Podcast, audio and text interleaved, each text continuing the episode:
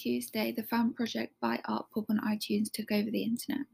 Gaga's third studio album, Art Pop, was set to have a second installation, but it was cancelled. It was set to have unheard songs, but it was never released.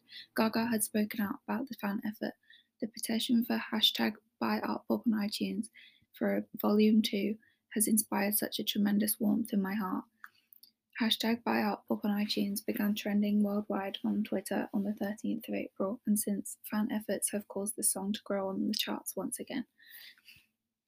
I fell apart after I released this album. Thank you for celebrating something that once felt like destruction.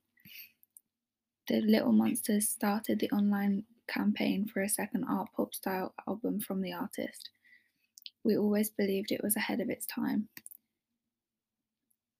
The, iTunes fight to number one is against Taylor Swift's re released Fearless Taylor's version, which was released this week. Gaga's team have reduced the price of the album on iTunes to help it rise. Little Monsters are hoping that their efforts will score Art Pop a charting position eight years after release.